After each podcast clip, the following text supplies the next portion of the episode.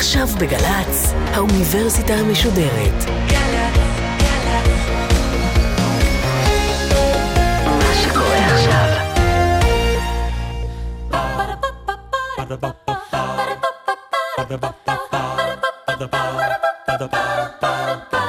האוניברסיטה המשודרת בשיתוף מיזם וויז מציגה המדען העירום, מיטב החוקרים בישראל בשיחה עם בן שני, אחד על אחד מול קהל. והפעם, שיחה נוספת עם הדוקטור תום רן, ממכון ויצמן למדע על המחשב הביולוגי. עורכת ראשית, מאיה גאייר.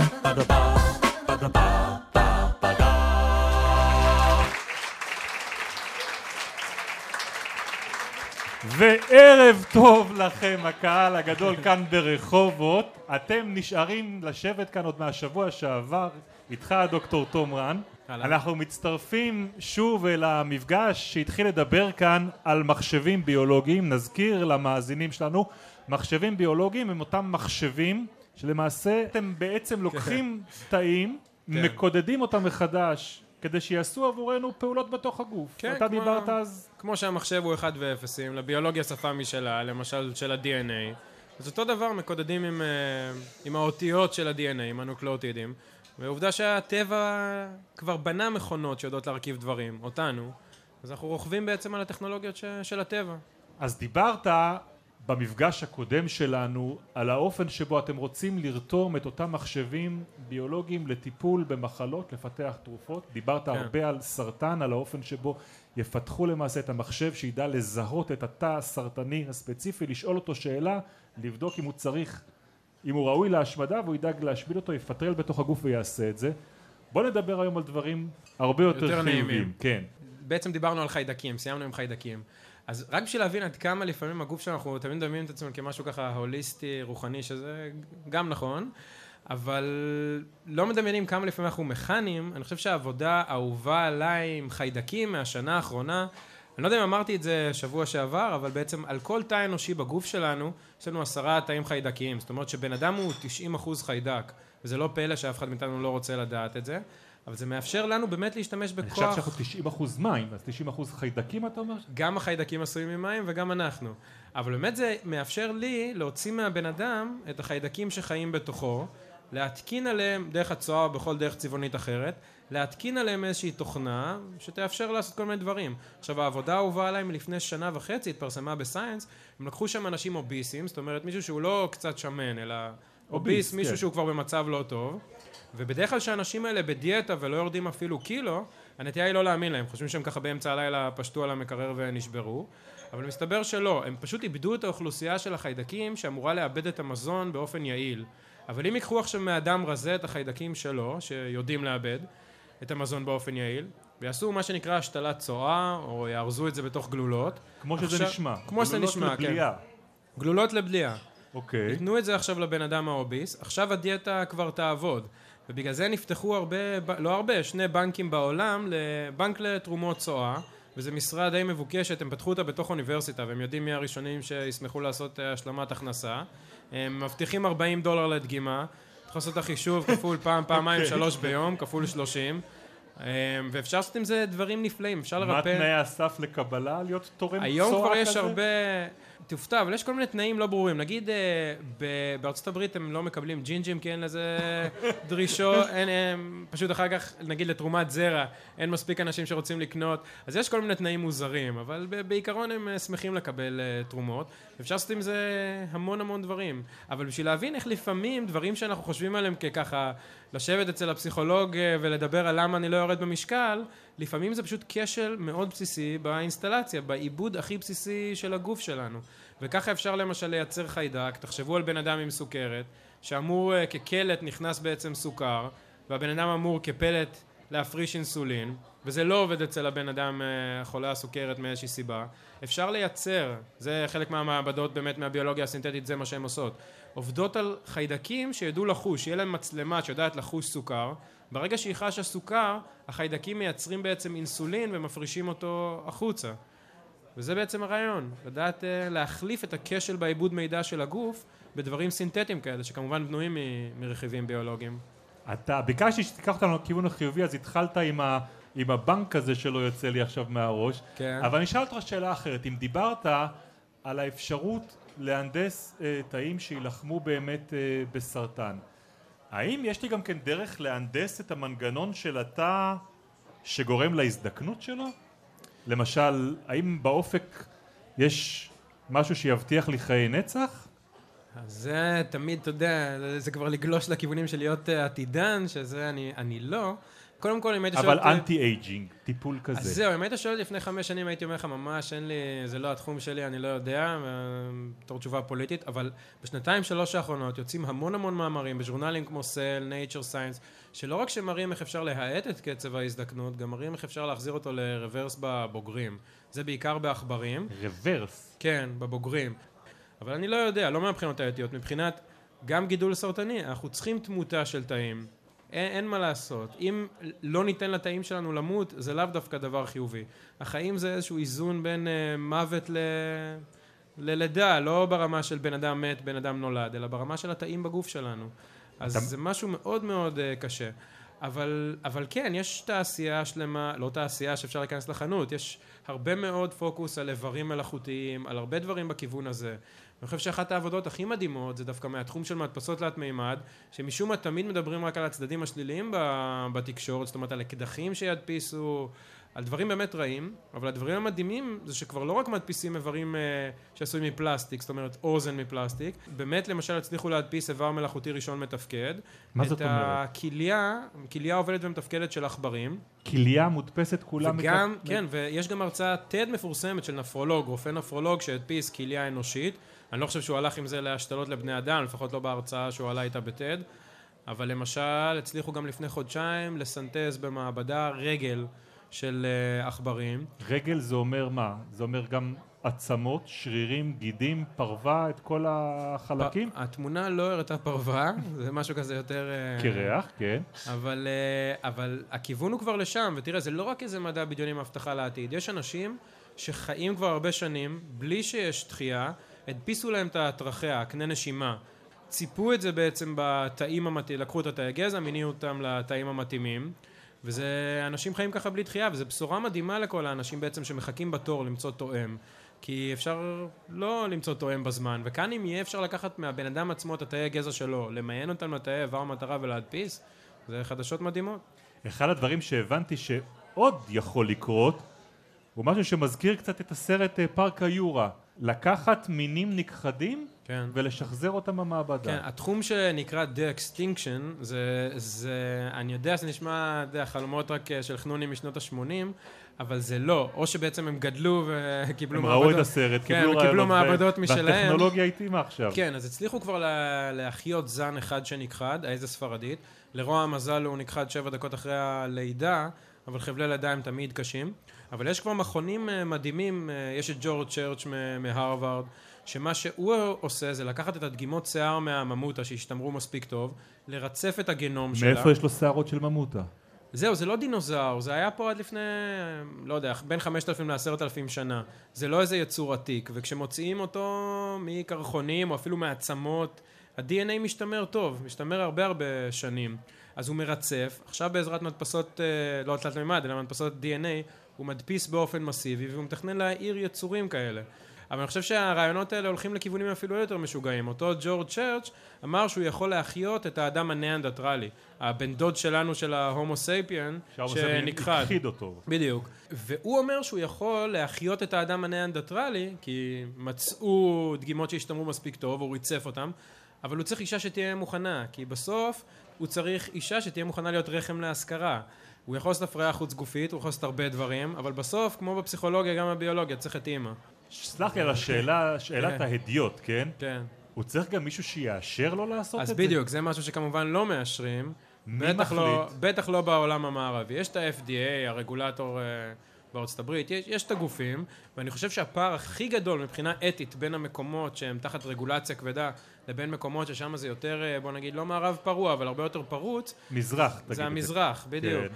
כי הטכנולוגיה, אני חושב, היום הכי חדשנית, אה, לה... כי אם אמרנו שפרויקט הגנום האנושי זה כבר פעם לקרוא את הרצף הגנטי, בשנות האלפיים, שזה מזמן. היום כבר אני לא רוצה, לא עוזר לי רק לקרוא את הקוד הגנטי שלי, אני רוצה להתחיל לשכתב אותו. לא עוזר לי שיבוט שלי, כי זה לא מעניין אותי אם יהיה כפיל שלי, אני רוצה אותי לתקן. וקריספר זה טכנולוגיה שהטבע בנה, חיידקים בנו אותה בשביל להילחם בווירוסים, ומשתמשים בה בשביל לערוך את הגנים שלי, את הגנום שלי. אבל כמובן בעולם המערבי אסור עדיין לעשות ניסויים בבני אדם, אבל בסין היו, היה שמועות במשך כמעט שנתיים שהם עושים ניסויים אה, על בני אדם, על חיות, והם התבררו כנכונות. הם ריפו קופות ממחלה גנטית, הם יצרו סוג של אה, תאים אנושיים שאי אפשר להדביק אותם באיידס, הם יצרו כלבים הרבה יותר שרירים, וכל השמועות שהם עושים ניסויים על בני אדם, אז הם פרסמו מאמר נורא גדול בנייצ'ר, שהם לקחו תאים אה, עובריים, אנושיים, וניסו לרפא אותם גם מאיזושהי מחלה. תסביר את הדבר הזה, אתה אומר, קראת לזה קריספר? כן, קריספר. זאת אומרת, אם אני נולדתי עם תורשה בעייתית, פיברוזיס. הגנום שלנו הוא 3.2 ביליון אותיות, מספיק שאות אחת, רק אות אחת, מתחלפת בנקודה שהיא, מה לעשות, קריטית, חלבון שהוא קריטי, זהו, החיים אה, לא אותו אז דבר. יש לי איזושהי מוטציה או שיש לי, יש לי איזושהי בעיה גנטית, היא קיימת הרי בכל תא מתאי הגוף שלי. כן. איך אני מתקן את זה?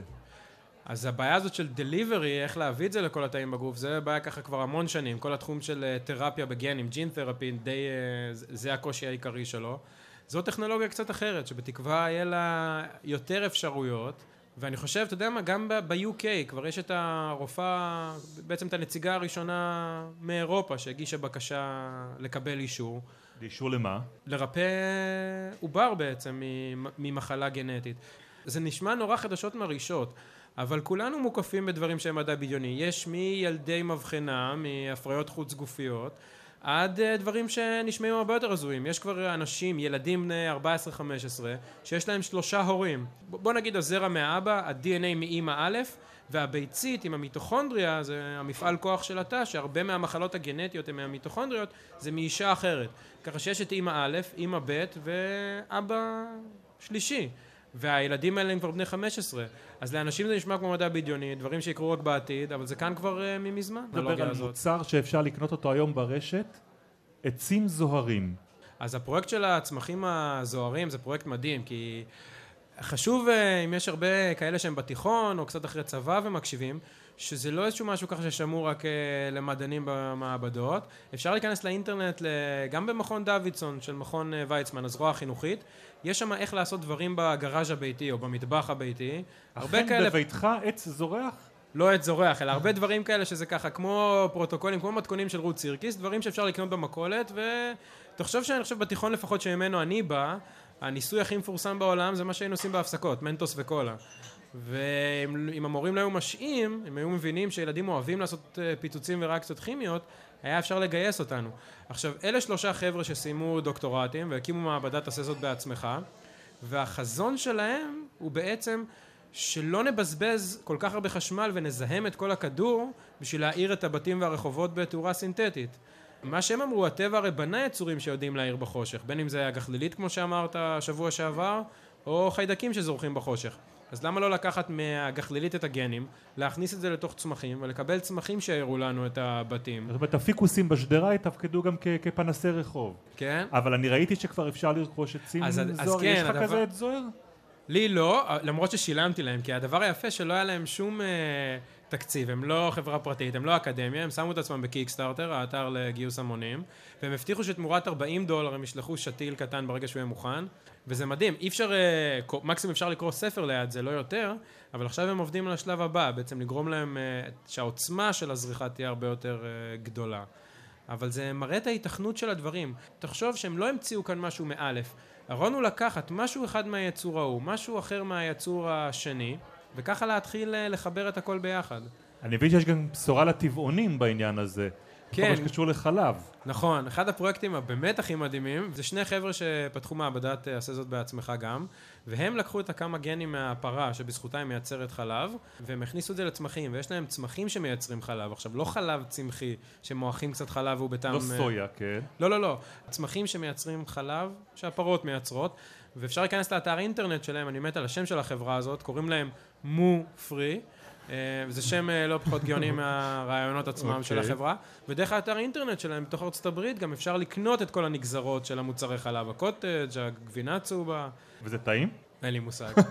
אבל uh, יש הרבה דברים, יש גם משקה פרוביוטי שמכיל שישה זנים שונים של חיידקים. כל אחד מהם זורח בצבע אחר, ומשגשג ופורח, החיידקים מתחלקים תחת מצב פתולוגי, תחת מחלה אחרת.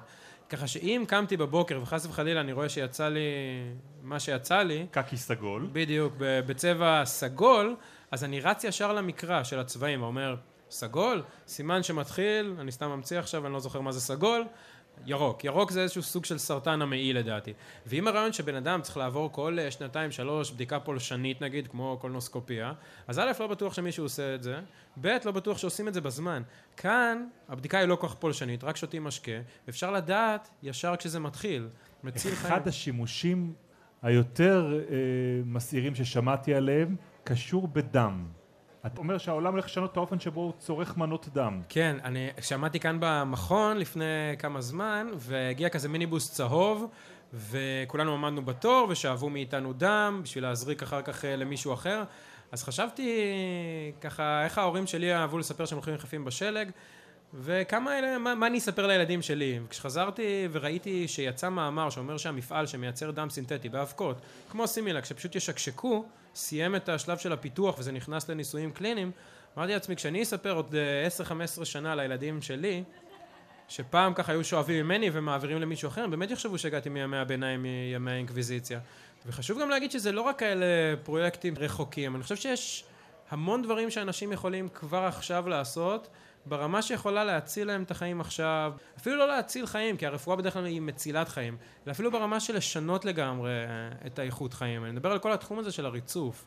כי יש המון חברות שמציעות היום לכל אחד אה, ריצוף ישיר אליו עד הדואר, כאילו הדואר מביא את זה עד אליי הביתה. כמה מהאנשים רוצים? אתה רוצה? אה, אני יודע שאני לא יודע אם אנחנו מדגם מייצג, אבל במכון נראה לי רובם עשו את זה כבר לפני שמונה שנים כשהציעו את זה פעם ראשונה. אבל הרעיון הוא באמת שאתה משלם 99 דולר, יש המון חברות כאלה, ואתה מקבל, מגיע שליח, נותן לך, שוב, מעטפה עם אה, מבחנה, אתה יורק לתוכה, שולח את זה בחזרה בדואר, ואחרי שבוע, שבוע וחצי אתה מקבל אימייל, שלום תום, ברוכים באים לעצמך, אתה יכול להתחיל לחפש. ובאמת, נגיד, הייתי יכול להראות לכם את העמוד הבית הפרטי שלי אצלהם, אז כל פעם קופץ איזה קוריוז אחר. אז נגיד הקוריוז הראשון שקפץ, זה מה אילן יוחסין שלי, מאיפה אבות אבותיי בעולם אה, מגיעים. אז היה כתוב שם שאני 92 אחוז אה, אשכנזי. אוקיי. Okay. ש... שזה האמת כן היה מפתיע, כי בבית אף אחד לא דיבר על השמונה אחוז האחרים. אה, אבל גנטיקה לא משקרת, זאת אומרת, יש לי סבתא רבא חרגה שם מהגבולות גזרה. אוקיי. Okay. אבל אפשר לדעת גם המון דברים הרבה יותר קריטיים על עצמך. זאת אומרת, אני יכול להיכנס לקונטרול פאנל שלי, ללוח בקרה, מאיזה גנים אני מורכב, ולראות, נגיד, למה יש לי סיכון מוגבר לחלות בו. אם יש לי סיכון מוגבר לסוכרת, אם אני נשא של כל מיני גנים מאוד מסוכנים, כמו ברקה, מה ש... לדעת אם את נשאית של הגן הזה לסרטן השד, זה כל ההבדל שבעולם. ואפילו, אני חושב, אחד הסיפורים שאני הכי אוהב זה של החבר הכי טוב שלי מאז הגן, שתמיד סבל מכאבי בטן. הוא עשה כבר את כל הבדיקות שהרופא שולח, מקרון, ציליאק, כל הבדיקות הנקודתיות האלה, ואף פעם לא עלו על מה יש לו. והרופא משפחה שלנו, שלי ושלו, שלח אותו לעשות את הבדיקה הזאת, אמר לו 99 דולר, בודקים לך מיליון נקודות בגנום, יש יותר סיכוי. ובאמת גילו שיש לו איזושהי מוטציה באיזשהו אנזים שכוח אל, והוא עובד ברמת החייל, איפה שההיילייט של היום זה לבחור איפה לאכול, והוא לא יכל להיות חלק מהטקס הזה.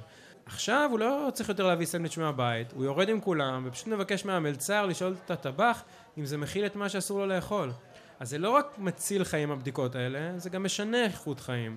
והם בודקים עוד המון דברים, אפילו תרופות. אני חושב שלא יודע אם ברחובות, אבל בתל אביב, אז אחת התרופות הכי נפוצות זה ציפרלקס, אז שם אתה יכול לדעת מראש בהרבה מחלות, אפילו מדיכאון עד הרבה דברים אחרים, מה יעבוד עליך יותר טוב. כי נגיד על ציפרלקס, יש שם אזהרה כזאת בשחור, שתרופה הזאת עלולה לגרום לך להעלות את, ה...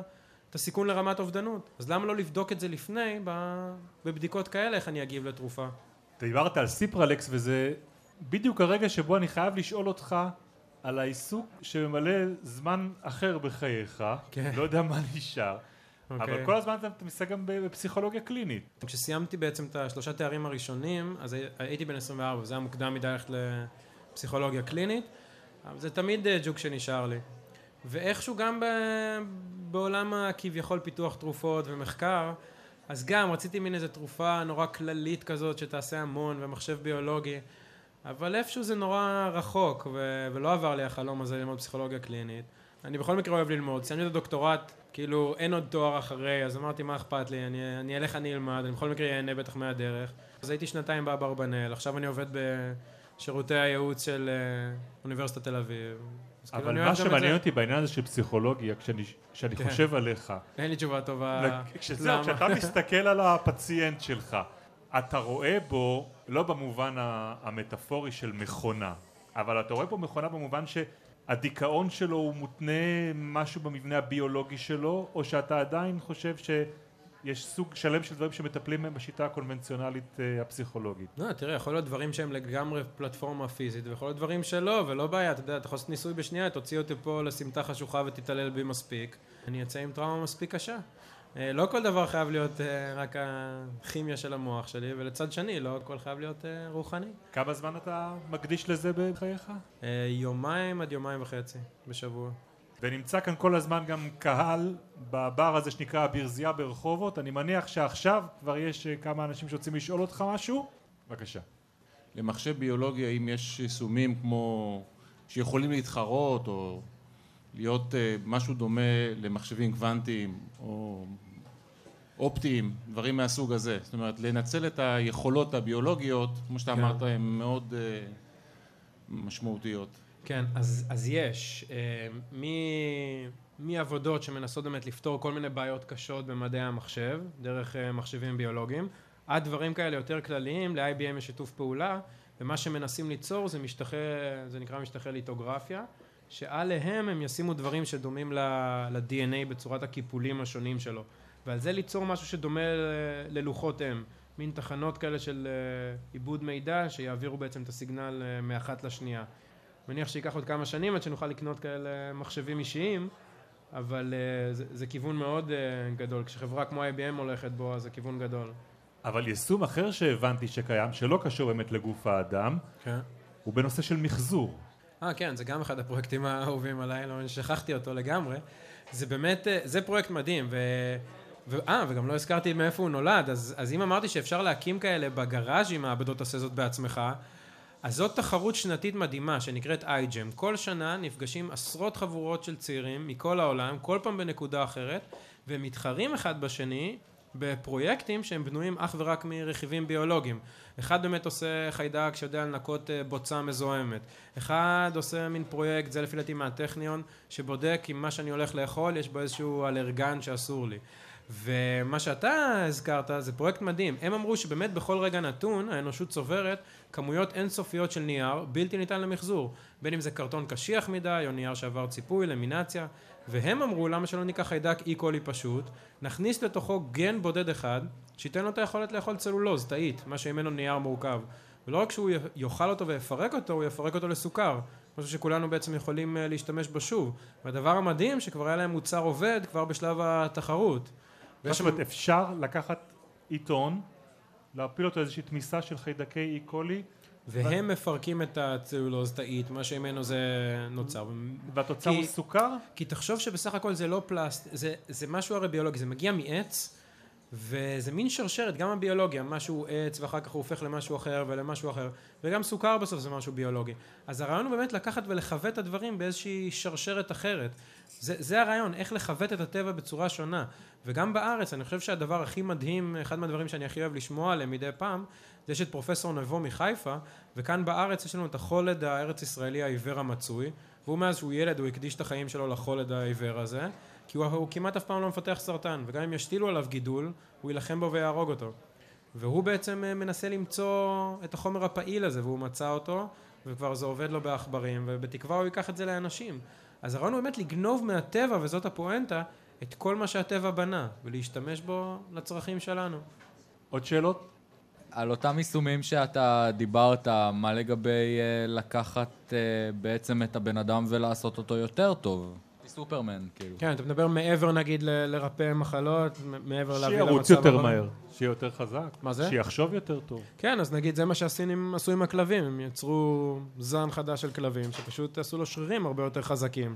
אז זה אומר שהטכנולוגיה קיימת לעשות את זה גם uh, לבני אדם. יש כל מיני עבודות גם מדי פעם ששומעים עליהם, שעושים ראייה יותר חזקה, כל, כל מיני דברים כאלה. קודם, אתה יודע, שיהיה מספיק ניסיון עם uh, לרפא דברים כאלה שהם קריטיים. אחר כך ככה לשפר. אבל יכול להיות שגם יש מי שעובד על הדברים האלה. כי דברים כמו חיסול ממוקד או דברים כאלה, יש מי שעובד. חיסול ממוקד גנטית וכל מיני עבודות כאלה.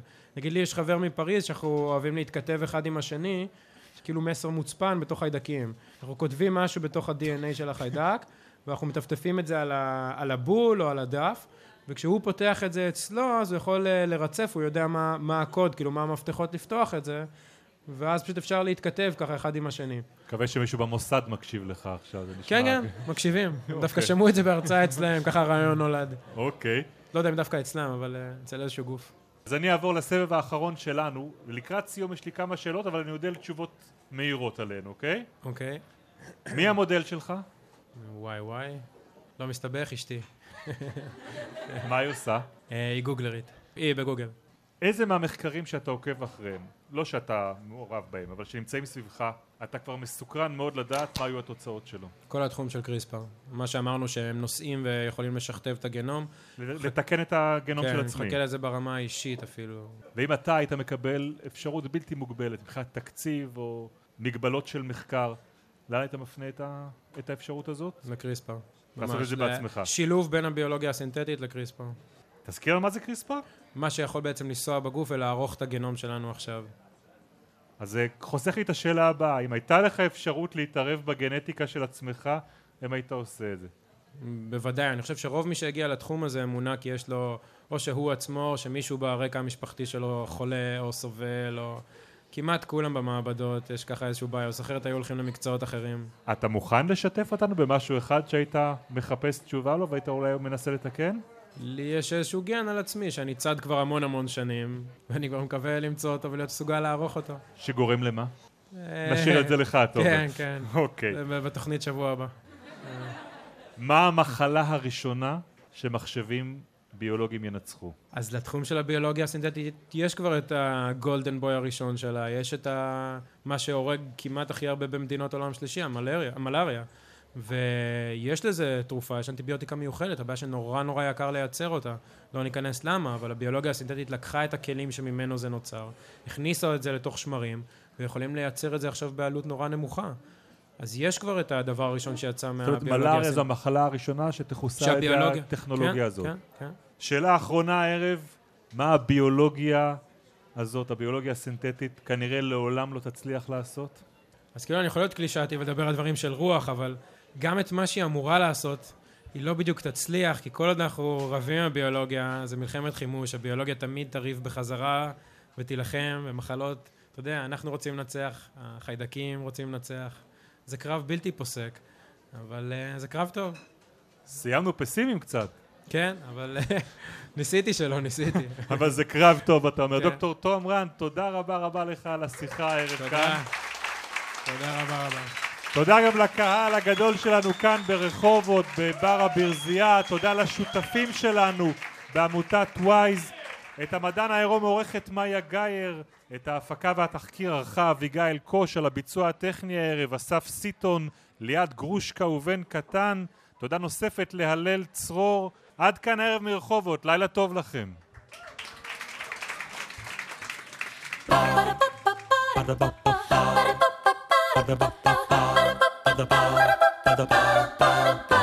האוניברסיטה המשודרת, המדען העירום. בן שני שוחח עם הדוקטור תום רן, ממכון ויצמן למדע, על המחשב הביולוגי. אורחות ומפיקות, אביגיל קוש ותום נשר. מנהלת תוכן, מאיה להט קרמן. עורך דיגיטלי, נדב הלפרין. האוניברסיטה המשודרת, בכל זמן שתרצו, באתר וביישומון של גל"צ, וגם בדף הפייסבוק של האוניברסיטה המשודרת.